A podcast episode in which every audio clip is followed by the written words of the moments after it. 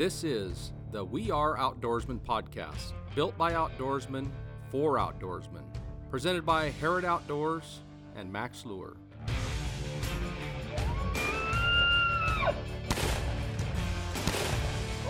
Top line. Top line just got this. That's where it is. Yeah, that was my fish. There we go. So Hoochie does it again. Welcome back to another episode of the We Are Outdoorsmen podcast, presented by Harrod Outdoors and Mack's Lure. I'm Britton. Richie and Bobby are in the studio as well, and we have a special, special sound coming. He wouldn't give me the turkey call.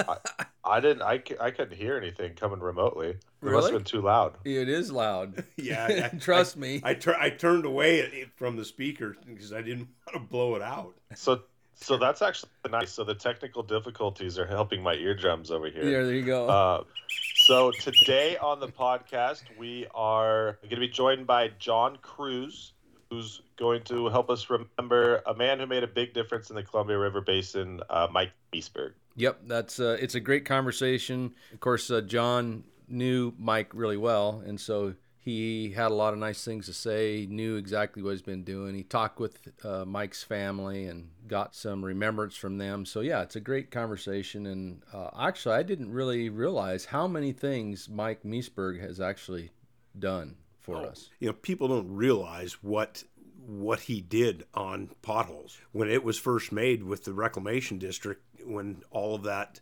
that stuff was backed up and and drains from Banks Lake Yeah, all wow. the way down through the system. right. There was nothing there. There was nothing but sand dunes and and nothing. Yeah, the conservation that they did on that lake in creating habitat in in building up the bass fisheries the walleye fisheries the perch fisheries creating something that didn't exist yeah, and waterfowl habitat. oh absolutely Yeah. yeah yeah, So and that and of course, he's the beginning of the duck taxi. Oh, He- yeah. he, and his dad, and that and that's kind of interesting too. You know, yeah. I just thought it was And pretty. duck kebabs. and duck kebabs. Yep, exactly. so and of course Shelby's carrying on that tradition. So yeah, John and I talk about all that. But yeah, it's uh, kind of sad. To, uh, pretty young, really. You Yeah. know, battled cancer. I think he was seventy one or two. Not very old. no So it's a big loss. yeah yeah it's unfortunate Yeah.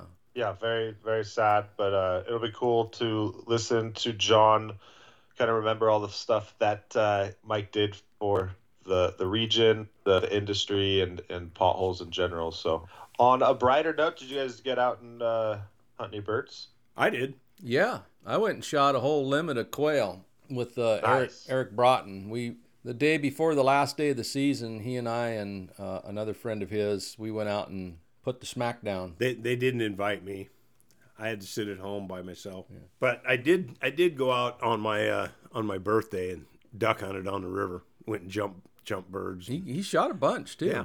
I can't believe We're believe it. recording on the 23rd. So, Bobby is now um, 70 years old.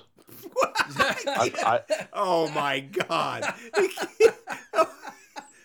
oh I my forgot to uh, I forgot to wish you a happy birthday. Yeah. Oh goodness. Oh man. Oh, 70 years old. you know what? It was kind of like it yesterday because I called him up and he forgot all these things that he had told me. I I I, I, He I was- He's lost been my calling mind. me for three days. He's been calling me for three days trying to remember literally anything I know. that he was trying to bring up. And then he texted me late last night and he's like, Oh, I remember from a call on Saturday. Yeah, yeah. I called him Saturday and I couldn't remember why. Yeah, he We were could. just sitting there talking. Yeah, he couldn't remember anything. Well, because of some other issues, I have some added tasks lately. So I, I, I've been I've been a little scattered. Okay, I've been a little scattered. I've been a little scattered as well. Uh, we'll get to that in a later podcast. Oh Uh, man, I think you guys are just scattered. yeah. I don't pretty know. I don't know about Oh, it's lately. It's scatter season for sure.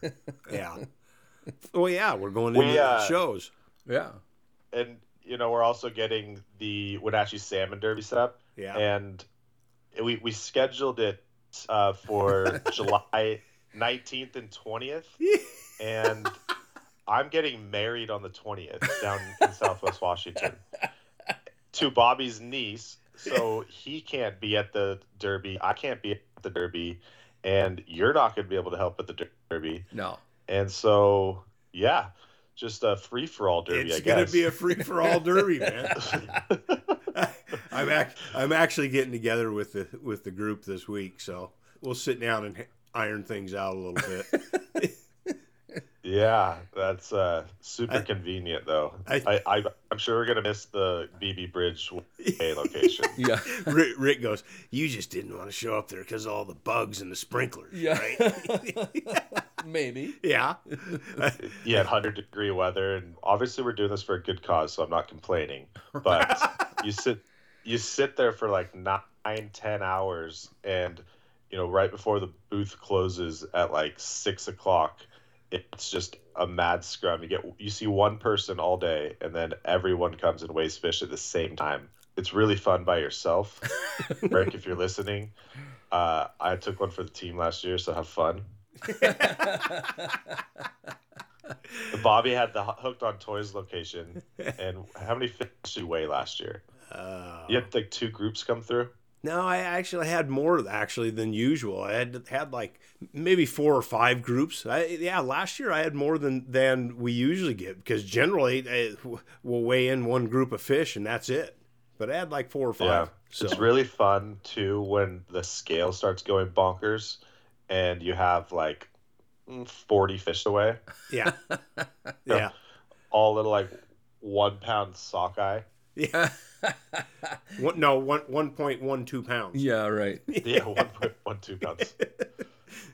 So that's Yeah. been fun. Uh, uh, we are also, as we're recording, getting ready for the sportsman shows, which we've talked about ad nauseum. If you didn't, go check out the podcast from a few weeks ago where we had Billy O'Loughlin on to talk about the history of the show and uh, what's going on for this year's shows. You prepared and ready to rock, Richie? Um, get by the time people hear this, they'll have yeah. uh, already probably seen us at the booths. But yeah, I'm getting there, and uh, yeah, by the time they listen to this, I'll I'll have been in the groove. I don't I don't know if I'm going to make it because I have to do a bunch of things that somebody else didn't do. Pull out the booth and find the panel that's broken and pull it out and find another panel to f- put in its place and oh my god. listen, I I I had to do um, both these shows last year by myself. You would remember that, Richie. I do remember that. Didn't have I didn't have any help at, at all last year, and um, this is just again like the Rick thing at BB. It's just passing the love along. Yeah, Oh right, I've done these for 42 years. I I, think you- really wait a minute. I think you've not done them for several years now. no. I Uh, just last no. last year was the He first doesn't do year. Puyallup. I no, I don't. I I haven't been. You are doing this Puyallup. year. You you will have done it this year. Yeah, that's true. That's true. Hey, I'm still doing the Portland show, so Uh, okay. Okay. Are you going to show up up at Puyallup? um, I may be able to come up and help set up. Well, Well, Stop by the house for a whiskey. Yeah. Yeah. Yeah. Yeah. We might have some whiskey. I'm not sure. I got some right here I'm though. sure they'll be.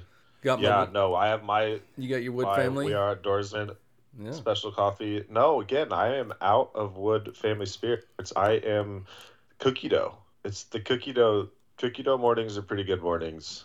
Um, that's the the dough ball. Yeah. Alyssa sells it. It's very good in coffee.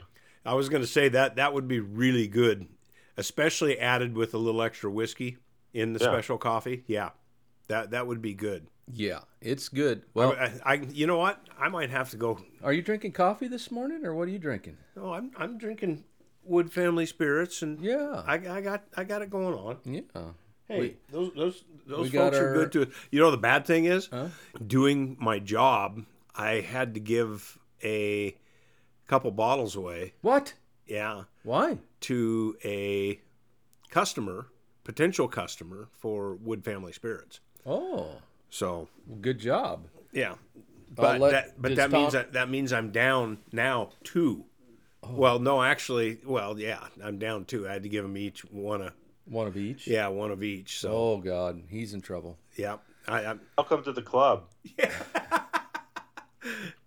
uh, yeah, you're gonna have to go across and buy it now. Yeah, so I don't we have any you- news he- currently, but he changed the subject on that one really Yeah, he quick. did, didn't he? He did.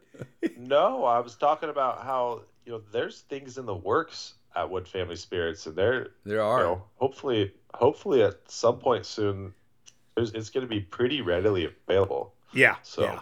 We have some announcements for them coming up. We we have nothing we can share at the moment, but it's yeah, just tease. it's uh you want to stay tuned and listen because there's some good things in the works. I have something to change the subject to that I'm pretty upset about. So when I moved down here, I was super stoked. I hate snow. I was stoked to not have snow. And last week, I woke up to what had to have been the most intense blizzard I've ever seen. like 40 mile an hour winds, and, and just you never saw a snowflake falling down.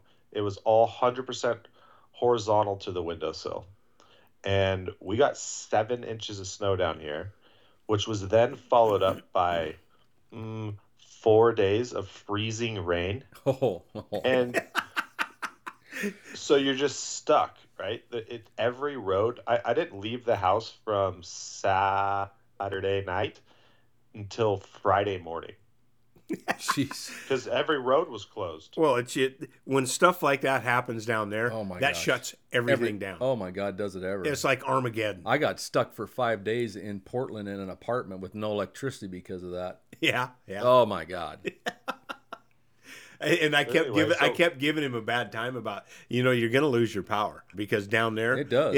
well, it breaks all the power lines. If somebody looks at something wrong down there, they lose their power. yeah, but all that ice on all the power lines Oh, is yeah, just yeah. terrible. surprisingly during the ice storm we only lost like power like just very intermittently it wasn't bad i this morning i was late to podcast because our power just went out for no reason it's nice out the snow's off the ground it's an absolute pond out there just standing water everywhere because of the big melt.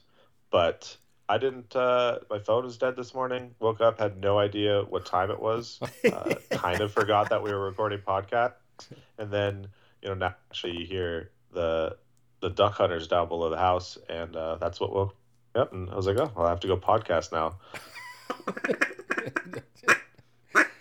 you know, the bad thing about that is he keeps it around his neck, unlike the turkey See, the- call, which he could just set down. it's wild I- i'm not picking that up i just see him blowing into it on the team call but i don't hear it Well, that's crazy. i don't know how how i maneuvered that but it's nice yeah. Richie's over there. well, everybody Rubbing else his will hear it. Yeah, everybody else is gonna hear it. Yep. But oh, let's get back to my birthday. Oh yeah, that's right. I had fun. Yeah. I, yeah what did you do on your birthday I on my birthday I went duck hunting in the morning, and I had a great day. It was the first time that I've seen birds on the river in two years. did you shoot some ducks Oh yeah, yeah. I, I ended up killing a limit of birds. nice Yeah, and and it wasn't all all the typical ringneck bluebill. That wasn't, huh? No, all of them were either mallards or widgeons. Wow. Yeah. How'd you get so lucky? I'm going to tell you what. I couldn't find a chukar to save my life. Yeah, that's been a tough one this year. Chukars. I don't know what happened to Chukars. With with that snow, there's there's certain spots and areas that they go to where they you know head Come to the water, the- come down. yeah. You know, I I never found a chukar. In fact, I never saw a quail, yeah, which is uh, absolutely unheard that's of. That's weird. Yeah.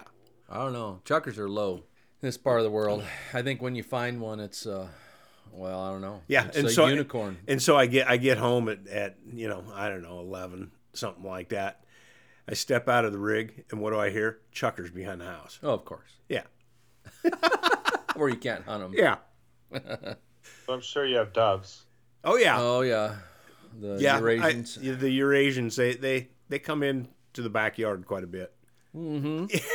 yeah I- Yeah. over christmas i saw how many of them come back in the yard I, and you know what? I've got I've got quite a few. We haven't got together, and I was gonna make my typical bacon wrap, jalapeno, cream cheese with Eurasian doves. Uh, Poppers. Yeah, absolutely. Soak them in Yoshida sauce for a day and then put them on the grill. Oh, man. Oh man. We we call those duck butts, but with I don't know dove butts, I guess. Oh yeah.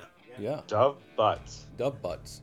Well, we're gonna go fix up some butts, and when we come back, we're gonna be joined by John Kruse, and it's gonna be a great conversation.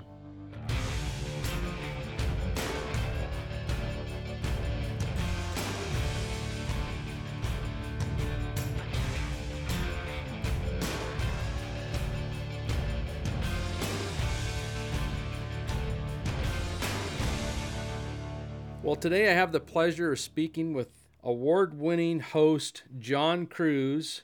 He's the host of Northwestern Outdoors Radio and America Outdoors Radio. How are you doing, John? You know, it's a little bit chilly outside, but that's okay. Otherwise, I'm doing just fine. Yes, it is a little bit chilly. I, I hope it warms up a bit, but actually, we've been looking for ice to go fishing, so maybe this has been a good thing after all. Well, I suspect Fish Lake should provide some very good fishing very soon. I hope so. We're looking forward to that. So, John, uh, the purpose of our conversation today is you- you wrote a very nice article in Northwest Sportsman's Magazine and about Mike Meseberg, who recently passed, and I thought maybe it'd be nice for our listeners to hear about Mike and his contributions. But before we do that, I want folks to know a little bit more about you. The Northwestern Outdoors Radio has been on air since 2008, and you are on 69 stations in the greater Pacific Northwest. That includes some states a little bit outside. But uh, tell, tell me when uh, and why you started getting into radio, John. Happenstance, quite frankly. I was uh, an outdoors writer, uh, starting in about 2000, 2001. Was writing for, at the time, Fishing and Hunting News and you know publications like Salmon Trout, Steelheader, Fur, Fish and Game, and doing some newspaper work too. And then I was also a police sergeant at the same time in the city of Wenatchee, and I was the public information officer. So Eric Granstrom, who was with uh, News Radio 560 KPQ at the time, wanted to put together an outdoor show for the weekends. The problem was nobody at the station outside of Eric himself had any experience with outdoors activities or fishing or hunting or anything like that. So he knew I could talk on the radio because we talked like two, three times a week about police stuff. And he knew I could write because he read my articles. So he says, Hey, do you want to do a little three minute piece? So, so starting in 2003, I would go in like 6:30 in the morning before I went to work, and I would record a little three minute piece. Might be a how to, might be a destination piece, and that aired on. It was called The Great Outdoors for five years. In 2007, actually, so four years. 2007, Eric left the station, and they approached me and said, "Would you like to do the hour long show, a live show?" Hmm. And I said yes. I was absolutely horrible. I was just the worst. but I, I started getting a little bit better over time. But I mean, I remember one of my worst moments was I wasn't very good in terms of you know following the clock. I had a board operator that worked with me who would kind of cue me, but I was talking about some outdoors activity, and and we get a phone call. You know, it's like, oh, we've got a caller. What would you like to talk about? Caller says, would you shut up and just play the fruit frost forecast? I'm an orchardist. I'm more interested in that than you. Mm. Well, you know, John, I'm, glad, I'm glad you stuck with it because you do a wonderful job. And, and as I mentioned as we opened there, you have won several awards for your work with radio. And you've even expanded to America Outdoors Radio. Tell me about that. Yeah, so you know what? I did eventually get better, and we were able to really grow Northwestern Outdoors Radio, and then America Outdoors Radio. Uh, we launched that when I retired from being a police officer in 2016, and I grew it myself at first. Uh, eventually, went to Talk Media Network, and they find stations for me now, and we're up to 135 stations in 33 states. So that's a lot of fun. You know, obviously it's a national focus with uh, America Outdoors Radio, for example. This weekend we're talking to a, a guide on the Clearwater River in Idaho about winter fishing opportunities, especially steelhead. But then we're going to Devil's Lake, North Dakota for an ice fishing report, and then we're going to uh, Ohio to talk to a very well-known walleye guide and his partnership with a company known for bass baits. It's going into the walleye company foray. and yeah, and then we're talking about uh, Sportsman's Cove Lodge in Alaska. So kind of going all over the country this week talking fishing. Well, that's what I like about your shows, John, is that it's a variety of things, things that are current. You're also not afraid to tackle some tougher issues that are challenging us as sportsmen here in the Pacific Northwest. Uh, it's a great show, and if if you folks have never listened to one of John's radio shows, I encourage you to go to his website at www.northwesternoutdoorsradio.com. Again, northwesternoutdoorsradio.com. You can find all the stations that he airs on and tune in and listen because uh, he's got a lot of great content. So we're happy you're doing it, John. Well, I'm happy to do it. I sure enjoy it. And, uh, you know, you put out some pretty good content yourself, my friend. Well, I appreciate it. So, what we're here to talk about today, unfortunately, one of the great sportsmen here in the Pacific Northwest has passed recently, Mike Meseberg, who was uh, co owner of the MarDon Resort at Potholes Reservoir, somebody that John's known for a very long time. And you wrote a great article in Northwest Sportsman's Magazine, and I thought it'd be good for our listeners to know just how much Mike contributed to you know the sportsmen here in the Pacific Northwest. So maybe let's start with when did you meet Mike? You know, it was somewhere between 25 and 30 years ago when I first started going to MarDon Resort with my family. And usually you'd find Mike up in the store. And he would he was very chatty. And and I learned that if you in the store for 5 minutes, mm, you know, you tell the the wife, I can be in the store for 5 minutes. You'd come back like 20 30 minutes later. Right. He just he just loved to talk, but very generous and kind man, and always willing to give you fishing or hunting advice so you could be successful. And we just kind of kind of became friends after a while. When I started the radio show, uh, the Meseberg family of MarDon Resort was one of the first sponsors we had. So ended up doing a lot of interviews with Mike, and it you know they weren't just business partners. I mean, I I love the Meseberg family, mm-hmm. and I love what they've done with the resort and you know, it's just a, a real shame that we've lost Mike. He was 71, uh, passed away on December 26th at home. The family was actually gathered there for a, you know, Christmas time celebration, and he didn't come downstairs, and uh, he just passed away. And yeah. he'd been battling cancer for four years. He'd also had a stroke, and he'd just been having a really tough time. So as, as sad as I am to see him go, it's, it's probably a blessing because he was in some pain. Yeah, yeah, exactly. It's tough for a family when somebody's that sick and struggling like that, and and like you say, it's never easy. To some degree, it, it can be a, a, blessing in disguise. Uh, you know, Mike. Not only did he run the uh, MarDon Resort there, but he also ran the duck taxi, which now Shelby Ross does, and and I understand that's where you know the whole thing with the duck kebabs came from. Is that right? It is. And the, the history of the duck taxi is pretty interesting. So when it first started, they would take, I mean, it was just a taxi. It wasn't a guide service. They would just ferry people out into the sand dunes, you know, like maybe 18 different groups and sometimes more than that. And they just pick them up at the end of the morning. So that morphed into just a couple of non guided blinds, uh, but then the guided hunts that were back in the sand dunes as well. And on those guided hunts, they found that something that was really slick that people would come back for was taking some of the, the birds that were harvested, resting them out, and cooking up duck kebabs in the blind over charcoal briquettes in a bucket. And it's just fabulous after a morning of hunting, no. having these duck kebabs with, with pineapple or peppers and some sausage. And it's just the, the perfect end to any hunt when you get to enjoy the duck kebabs towards the end of the, the day. Yeah, and you know and Shelby, he's carried that on and made some own his own creations with that, and and uh, I've course do my own with the the cooking that we do too. But the ones that we have in the duck blind just can't hardly be beat, and Shelby does a great job with that. And so the the, the kebabs have a long history, and and that's pretty neat and nice to see that Shelby's carrying that on. So he purchased the MarDon Resort in 1972, but then his uh, he had some partnership there. His brother was involved, his wife, of course, as a family affair.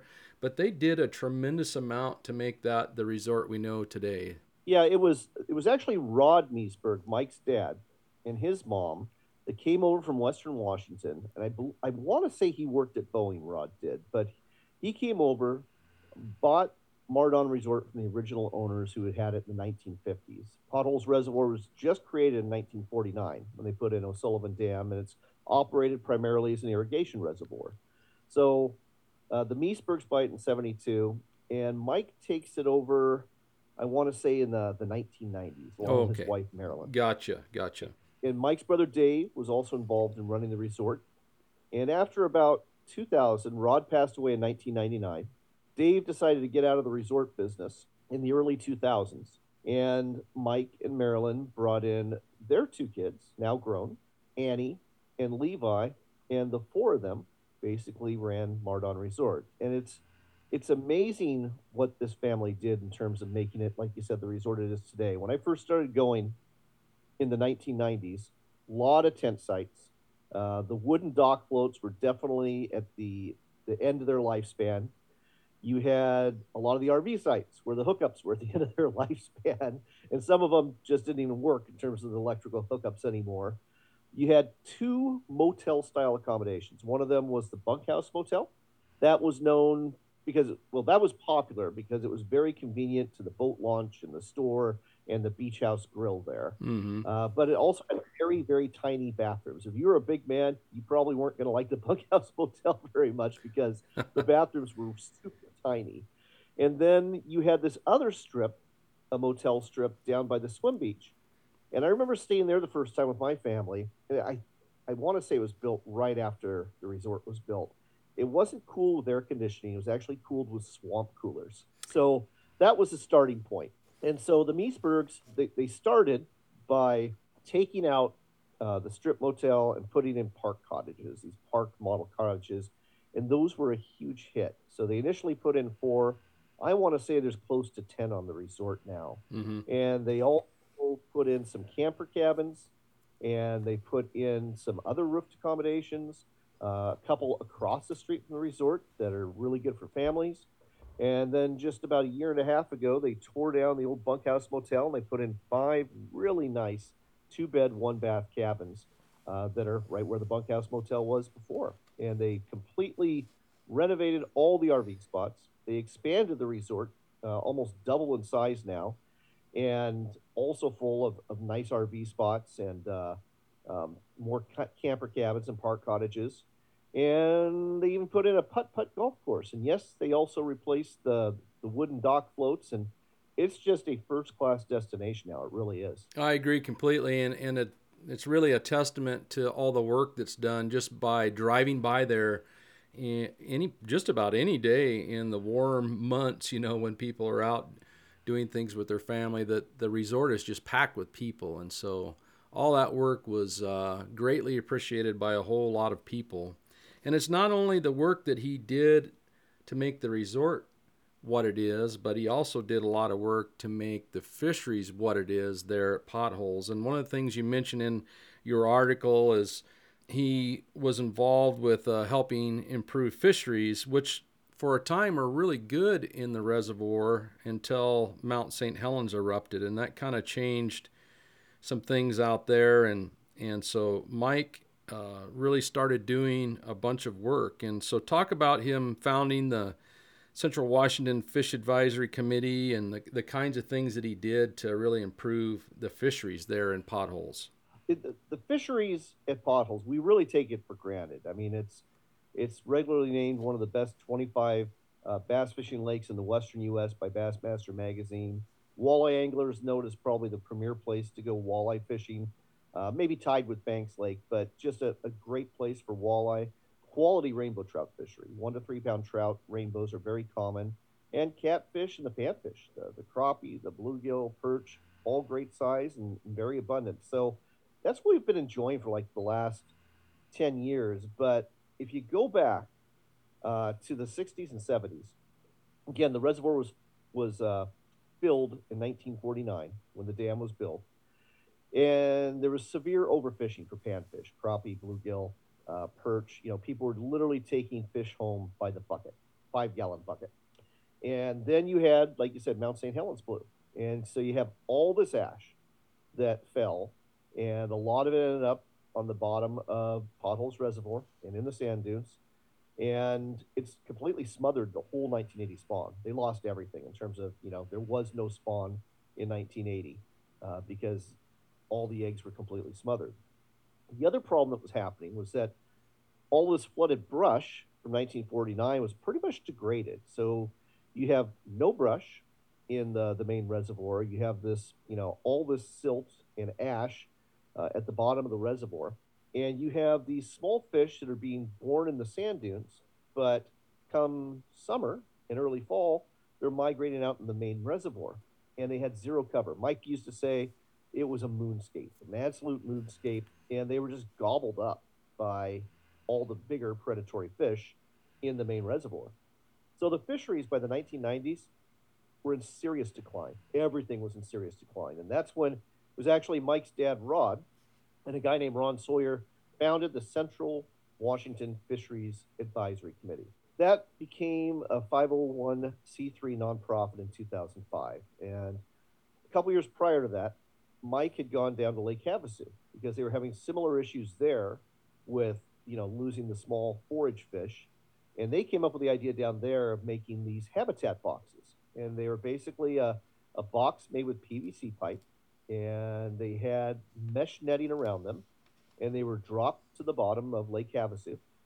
And uh, the little fish were, as long as they were in the box, they were protected from the predator fish, and they could grow to be bigger, bigger to the point where they could actually survive. So Mike brought that idea back up here, 2005. He and Levi and a bunch of volunteers started building these habitat boxes. Couple twists on them instead of anchoring them like they did in Lake Havasu. They just drilled holes right through the PVC so they would just sink and stay there. Yeah, good and idea. They also started some brush in the habitat boxes too. So they started dropping them at the, the major channels that were flowing into the lake.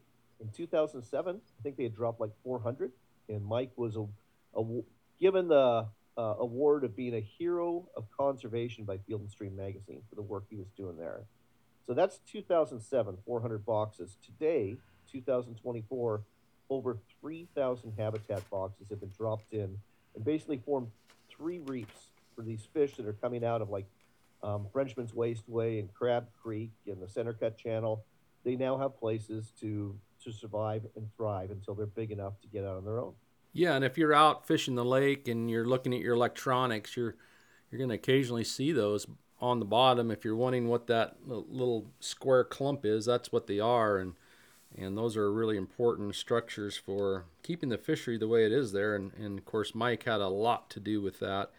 But it wasn't just that, he was uh, also involved in helping with uh, having limits for our warm water fisheries because, you know, here in the Northwest, it's all about salmon and steelhead, and a lot of our warm water fishery is kind of looked down upon. But Mike was sort of a, a lone voice in that, and, and he worked. Uh, with the state's Inland Fisheries Advisory Committee. Tell me about that. Yeah, I like to like to say Mike was like a, an Old Testament prophet in the wilderness, and his prophecies were falling on the deaf ears of WDFW fisheries managers who, like you said, it was all about salmon, trout, and steelhead. Couldn't care less about the warm water fisheries and, and weren't really doing a lot to manage them. So, you know, the state's literally pushing for like no limits on panfish and Mike is saying, no, you know, we need to have size limits for, for walleye. We need to have size limits for, you know, crappie. For example, you can't keep a crappie under nine inches of potholes reservoir. And we need to have limits so that they, they don't get overfished. And so he was able to establish some of these limits, and it's made a huge difference. I mean, potholes reservoir, you know, you can get 15, 16 inch crappie out of here now. And that's something you just couldn't do in the past when you had all this overfishing. So it was tireless work. It wasn't a one time thing. I mean, he had to work at this a long time. In fact, he served on this committee and the Waterfowl Advisory Group uh, between the two for about 20 years. Yeah, and I would say as a result of that work, we, we really enjoy what I would call a world class warm water fishery here in in north central Washington in particular. And I know that Mike had a lot to do with that. But his work doesn't really stop there. Uh, we started out talking about the duck taxi and his involvement with that. And so he worked a lot with waterfowl conservation too. Uh, tell me about some of that. I think this is really interesting about his uh, work with the schools. Yeah, so he he did a few things. I mean, the most obvious one locally was his work with the Potholes chapter at Ducks Unlimited. Marilyn, his wife, basically ran that banquet, but Mike, of course, was the number one helper. And then you had him serving on the Waterfowl Advisory Group, and he was on the duck stamp committee. As you may recall, we used to actually have physical state duck stamps and he would help choose the duck stamp that would be used on your license for the year. And the the money from the sales of those duck stamps, just like the federal duck stamps go to national wildlife refuges, uh, these state duck stamps went to enhance wetland habitat here in Washington State. So he did that. In 1992, you know, he's devoted parent, devoted grandparent, the Royal School District, which is the, the school district around Royal City, Royal Slope, in, in this area here they didn't have a lot of money for after school programs or, or athletics. You know, it's pretty rural out here. And so Mike and several other parents came up with the idea of forming a hunt club. And the hunt club is called, still exists today, uh, it's the Royal Slope Boosters. There's several farmers who participate, and you can buy either a three day permit or a season permit uh, at the MarDon store. And this gives you access to 25,000 acres of land. So if you're a pheasant hunter or a quail hunter or a goose hunter or a duck hunter, uh, this is a really good way to access private land that you'd never be able to access otherwise. And it literally raised, you know, over the last 20 plus years, several hundred thousand dollars for after school programs and athletics in the Royal School District. So that's a huge difference maker in the community. Oh, I can't agree more. And, and this one really, for me, is really important. I, I don't know.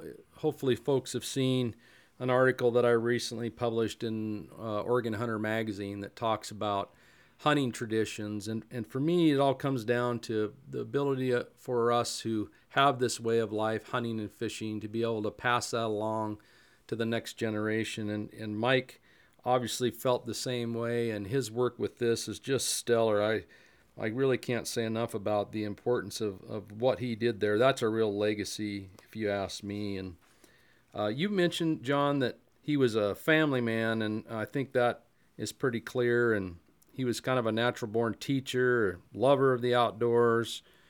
Uh, you got to know him pretty well. T- tell me more about that. Before I wrote this article, you know, I asked Andy if he was interested. At, he's the editor at Northwest Sportsman Magazine. He said definitely. And then I ran it by the family because I wanted to have Marilyn's blessing before I wrote it. And she said yes. I says, well, I, I really would like to sit down with all of you and, you know, get my facts straight and just get some stories and memories about him. And, and this one part didn't make the article, but it was funny. You see, Mike, very gregarious. Again, will, will talk your ear off. But, and he went to the school at Lewis and Clark State College to be a teacher. He and Marilyn both went there. He got his degree but he never taught in a school because he was terrified of public speaking, believe it or not. And so he actually spent, I think it was like $700 to go to the Dale Carnegie School of, of Sales and Speaking. Mm-hmm. And that's where he overcame his fear of public speaking. And so he, you know, according to Marilyn, and I agree, he was a natural born teacher. He loved to teach people how to fish. He loved to help people hunt, you know, on the duck taxi guided hunts. Uh, but at the store, any questions you might have. What lure do I use? How do I bait the hook? I, my rod tip broke. Can you fix it for me? You know, he he would do all that. He did it for complete strangers, but he definitely passed down his love of the outdoors to family. Uh, Annie, I asked her to share a memory, and she shared just a wonderful one. And then I got to see a picture of him too. Is back when she was very young and Levi was very young too. They would, you know, Mike would take him out in a boat from the resort for an evening of fishing at the end of the workday. Mike would stay out really late, so much so that there was a sleeping bag in the bow of the fishing boat, and Levi and Annie would curl up on the sleeping bag. And Annie says she remembers, you know, waking up on the way back, pitch black, and she would just be in the sleeping bag looking up at, at all the stars that you see out here over Potholes Reservoir. And uh, just, you know, her dad driving them back safe and sound. And that was a really cool memory that she shared there. And Marilyn pointed out that not only did he teach his kids how to fish and hunt, uh, but he's all in on his grandkids too. I mean, he goes to their school events and their sports events. But I remember one of his kids, uh, Levi's son Mason, he actually fished with him in a tournament, the Old Farts Bass tournament, uh, about three years ago. So, yeah, he he was a great mentor.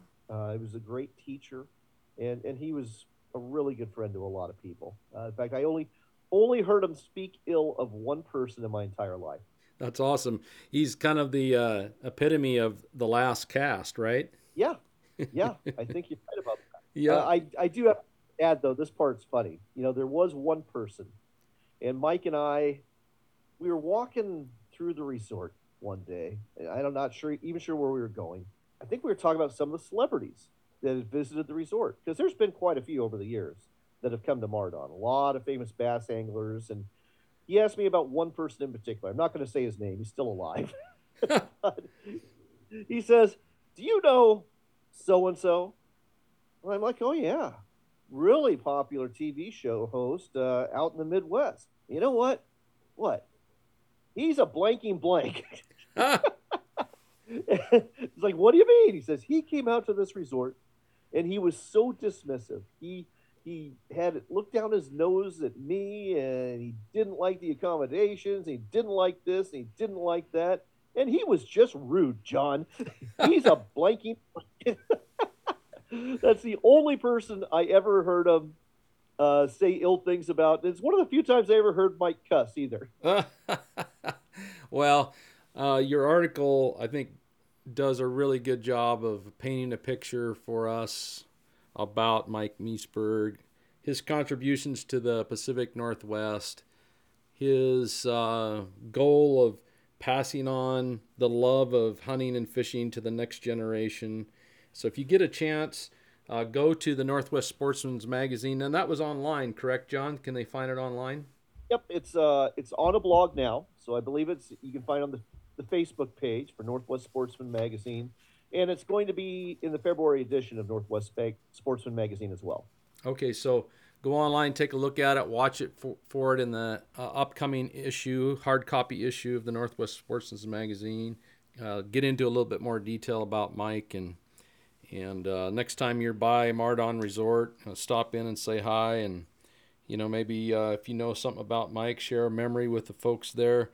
I'm sure they would appreciate it. But uh, John, I really appreciate you taking the time to tell us about a real great man. Mike was a really great man, and, and I miss him already. I know a lot of other people do too. He was, he made a difference, made a difference to a lot of people, and definitely to the fisheries and the conservation, uh, you know, habitat and more in this area. So it's a loss. It's a definite loss. Well, we can all hope to strive to do similar things in our life and uh, use somebody like Mike in in particular as a model for that. So, again, thank you, John. Appreciate your time. My pleasure. You have a great day.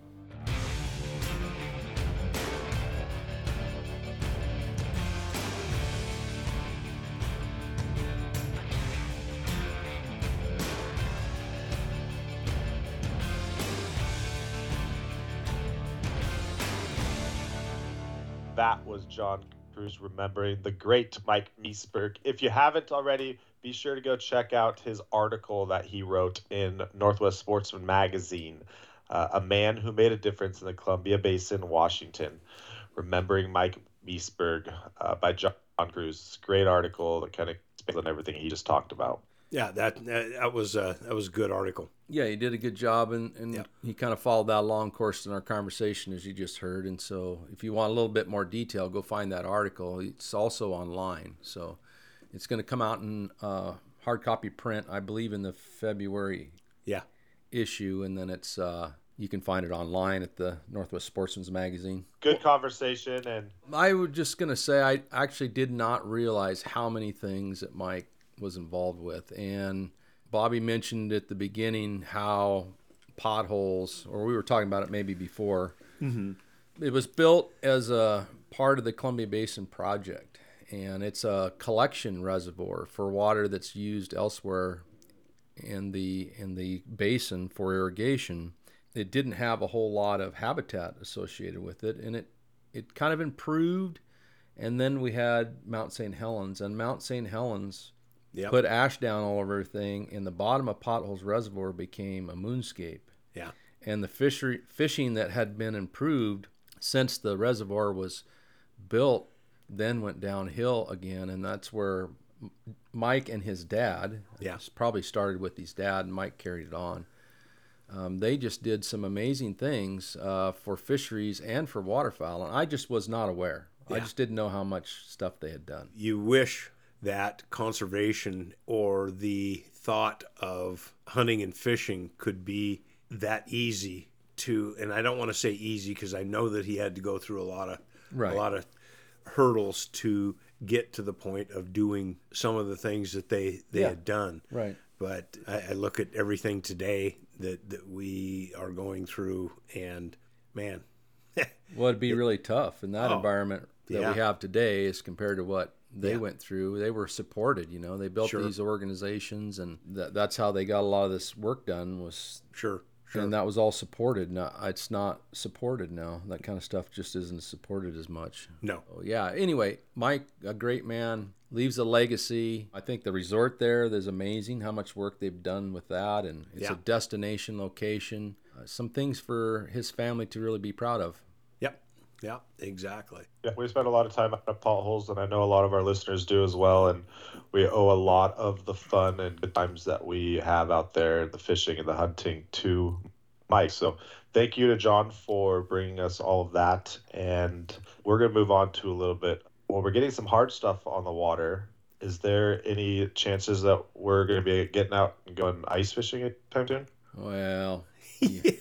This is uh, a. I mean, I think if you go to the right place, you know, you get up a little bit higher elevation. But right now, our discussion about going to Fish Lake, I'm not sure because I've heard three to five inches. I think it depends on what part of the lake that you're on, but it also has like six inches of water and a whole bunch of wet snow. Yeah. And it's warm and it's not freezing at night anymore. So I have no idea. Yeah. I, I got to believe we're out. We we, But- we we go from from minus 15 to 40 degrees. yeah. Yeah.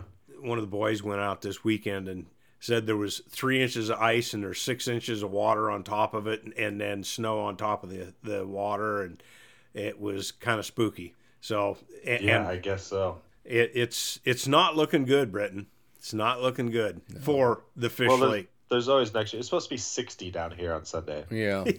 Well, that means 40 here. Yeah. And so that's our problem. And, and it's not freezing at night. So we're actually taking ice away now instead of building ice. So that's that's the issue. Yeah, yeah. Chris Marcolin, who was uh, interviewed in our previous podcast, if you didn't listen to that, go back and have a listen to that episode. He has been doing fairly well on some lakes up north, but he's getting some elevation. Yeah, he sent me some images of uh, using SD drift jig Yep. on some burb. He loves his burbot. And He loves he loves fishing burbot at night. He's doing really well with that Yeah. new SD jig and catching the, the burbot in the shallows. That's a pretty neat thing. Yeah, yeah. That'd be a lot of fun. I it would be a lot of fun.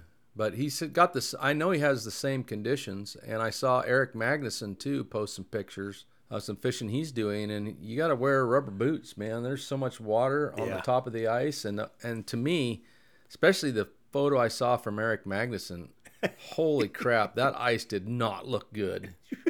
was was That it guy's was crazy. It, was it worse than that first time we went up to where was it? Aline, up, Oh. in, up in BC. No, that was thick. I'm this ice was like clear and it looked very of course you know how it is in a Yeah, picture, but yeah. it looked thin to me and I'm like, oh, I don't think so. Yeah, I know I know Eric knows. He you know, he's good at that kind of stuff, but I I was just looking at that Yeah, picture he, he understands that the, the ice situation is, isn't as great this year, and he's such a hardcore ice fisherman that take the life vest out, we're going to catch some fish. Yeah, I'm sure he tiptoed out there where he went, Well, I could I could probably push off the But bottom. don't move at all. If I don't move, oh oh my man. god. You know what? No, that ain't happening. it's He just was- not happening. He was using Bobby's favorite lure through the ice, the Promise Keeper, little 16th ounce Promise Keeper. Yeah, yeah. He, Yeah. he did well. He Yeah. did well. We did that up in BC, Mark Roseboom and I. Yeah, with Yeah, you're Promise catching those browns. Yeah, well the uh, um, Brookies. Brookies, What are those? the brookies, Brookies, yeah. and they uh, love the uh, Promise Keeper. No, you were using You the caught, cripple. you caught a wad Did of them. both? Did you? No, Yeah, he used the little uh, chartreuse promise keeper. There's some really good images they got up there. yeah. And they caught some toads. Some toads. That was fun. That was freaky ice too, but it was ten inches thick. It was clear. It was just as clear. A, clear as a window pane. And it was ten inches. It was ten inches thick. But Holy. when you walked out on it, Yeah. I, w- I went back to the shore. And Mark says, Mark said, no, no, it's it's ten inches, maybe twelve. I'm like, BS. he goes, trust me, it is. You um, weren't. You were just fishing. You weren't filming a show for that. I wasn't filming a show. I I did some You got some content. I did some filming, but not for a show. I fished. I pretty much just fished. It was fun. You guys used the crippler too through the ice for that trip as well, I believe. We use the crippler You made a- mostly. you- That's probably what Yeah. we used the most of. And boy, those brookies ate up the crippler. That was their really their favorite. Yeah. Oh God. Well, you know, it's it's kind of funny the the different styles according to different fish. You know, we're fishing really small, petite stuff for mm-hmm. perch. Yeah. You know, the the sixteenth ounce sonic bait fish and tipped with the glow hook or something like that, and and a little bit of. Uh, maggots or wax worms or mm-hmm. something and then you get to the brookies they like that larger profile mm-hmm. or the kokanee where we're fishing with a sling blade and a, and a uh, glow hook Yeah. everything's got a little bit different style to attraction and, and bringing fish in and, and catching fish. Those brookies, they were funny because you'd put the crippler down, and remember I told you it was clear ice. Yeah, yeah, and we were in fairly shallow water, I think eight to ten feet, so you Yeah. could see the bottom. You'd put the crippler down, and you'd jig, and you'd see it on Mark's Garmin. Yeah. the fish coming from a distance, and then you would look, and you would see them coming. because the ice was so clear, and you're just like, ah, here they come, you know. but you'd move that crip lure, let it wobble, because that's what it does when you use Yeah. it as a jig for Yeah. that kind of stuff. As you know, if you pull behind a boat, it gets lots of wobble, but on its drop, it wobbles. And Right. those brookies love that. They're like, oh, something dead's coming through the ice. I've got to eat it. perfect, perfect. That's fun. So yeah, next year when you're getting ready to fill your ice fishing tackle box, just remember this conversation because it doesn't look like there's going to be a whole lot of ice fishing. Yeah, in we the northwest this year. we, year. we picked a year to uh, push the ice program. when there's no ice. Yeah, we got El Nemo going. El Nemo. El Nemo. El Nemo, and we've got no ice practically. But I'll tell you what, Eric and and uh, Chris and a few of the other guys, you know, they're they're out there making it making it happen one way or another. Wear the life vest and and your uh, your tongs for uh, dragging yourself back up on the ice, and they're they're working the program. yeah. I'm not sure if I if I I'm I'm quite into that. I, I'd like yeah, to- no, I'm sitting here yeah. looking at you know some news and notes and you know type in ice fishing and first thing that pops up is fisherman dies after falling through ice atop Minnesota Lake. Yeah. You know, if they're falling through in Minnesota, let's let's just be careful out there, Yeah. everyone. yeah, exactly, exactly. So we are going to wrap this up and refill our coffee and sit here and talk for another hour and then get to work maybe. I don't know. Anyway, thanks for joining us. Until next week, we will talk to you later.